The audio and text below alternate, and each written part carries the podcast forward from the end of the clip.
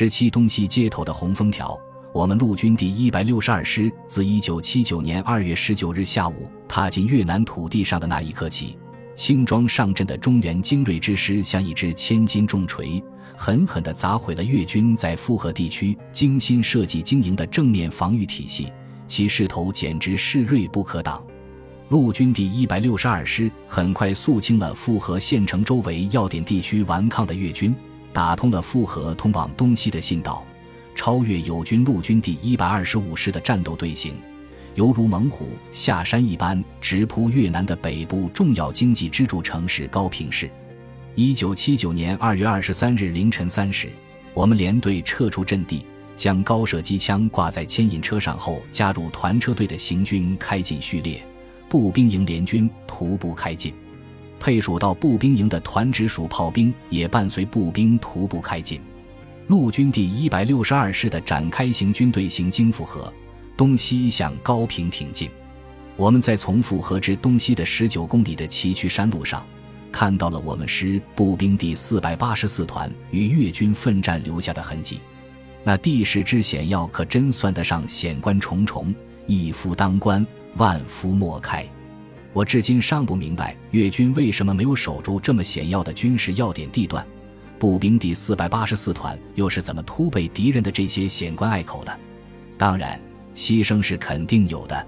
那几十米路下的深沟里，躺着两辆翻滚下去的坦克，坦克内的成员不是光荣牺牲，也定会受重伤。坦克不一定是受到敌人攻击才翻滚下去的，因为坦克在那样的崎岖山路上行走视线不好，没有敌情也可能出事故，何况是在敌情复杂的异国他乡。坦克部队的抢险人员正在那里施救，准备把翻滚下去的坦克拖上来，再拖回过去。自从连队进入越南参战以来，连长熊杰炳通常坐在全连的第一台车上，负责全连的统一指挥以及与团指挥部的联系。我通常坐在二排六班朱广义的车上，主要负责指挥连队的后卫安全。我坐在司机台里。揣着用我的手枪从朱广义那里调来的五十六杠一式冲锋枪，随时将黑洞洞的枪口指向公路旁边的山林里，警惕地注视着路边的一切可疑情况，随时准备反击越军可能的埋伏和偷袭活动。一九七九年二月二十三日上午，我们的行军车队在越南的东西街头停了下来，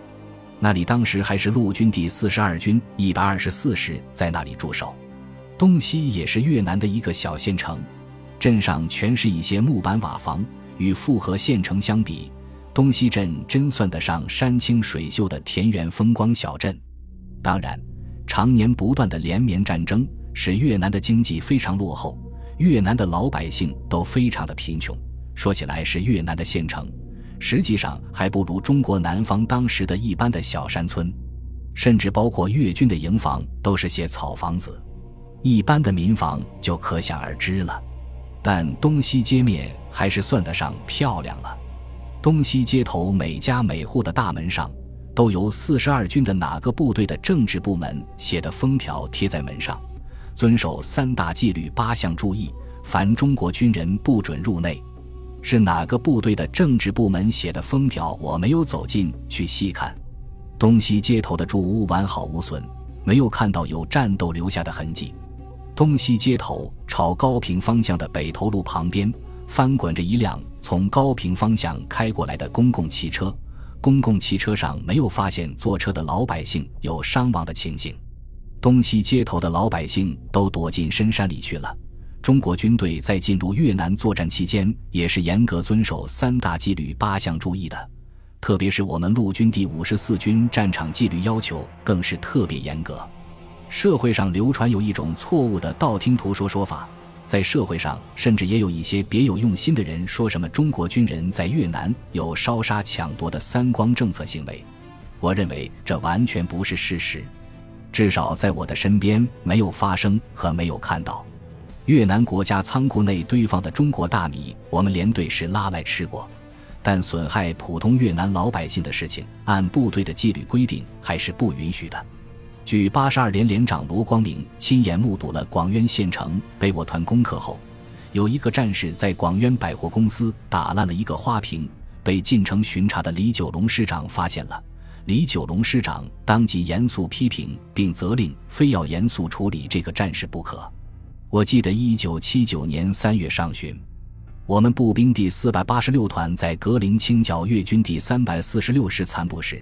我们连队的阵地构筑在格陵的一块干树地里。战士们当时口渴难忍，有几个战士就顺手折了几根甘蔗啃了解渴。此事后来被人反映到团政野处。团政治处还专门派人到连队进行了调查。战后，团里也还以连队有违反战场纪律的现象，影响了连队的集体记功。在对越自卫还击作战中，更不存在我军有任何故意伤害越南平民百姓的事情。记得在一九七九年二月二十四日上午，团里临时从我们连队抽调了几十人去为一百连和八十二连运送炮弹。在高平外围的克马诺地区，发现了大批从高平撤退出去的老百姓与越军混杂在一起。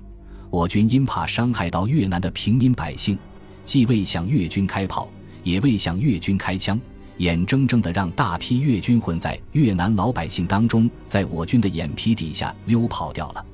一九七九年，我军对越自卫还击作战是一场有限的边境惩罚性战争。战争的目的是惩罚越南的地区霸权主义行径，消灭和消耗越南的地区霸权主义的战争潜力。当然，战争中对越南的一些重要的战略目标，以及战争潜力目标的必要破坏，也许是存在或少不了的。听说友军部队在撤军时，为了防止越军追击，有炸毁脚梁的预防性措施。但这与是否侵犯了平民百姓的利益是有本质区别的。但我们在撤军回国通过越戌关前，的确发现有不少边民越过国境线去那边搬拿物资的现象。这只是个别边民的个别人行为，并不代表是参战军队的军事行为。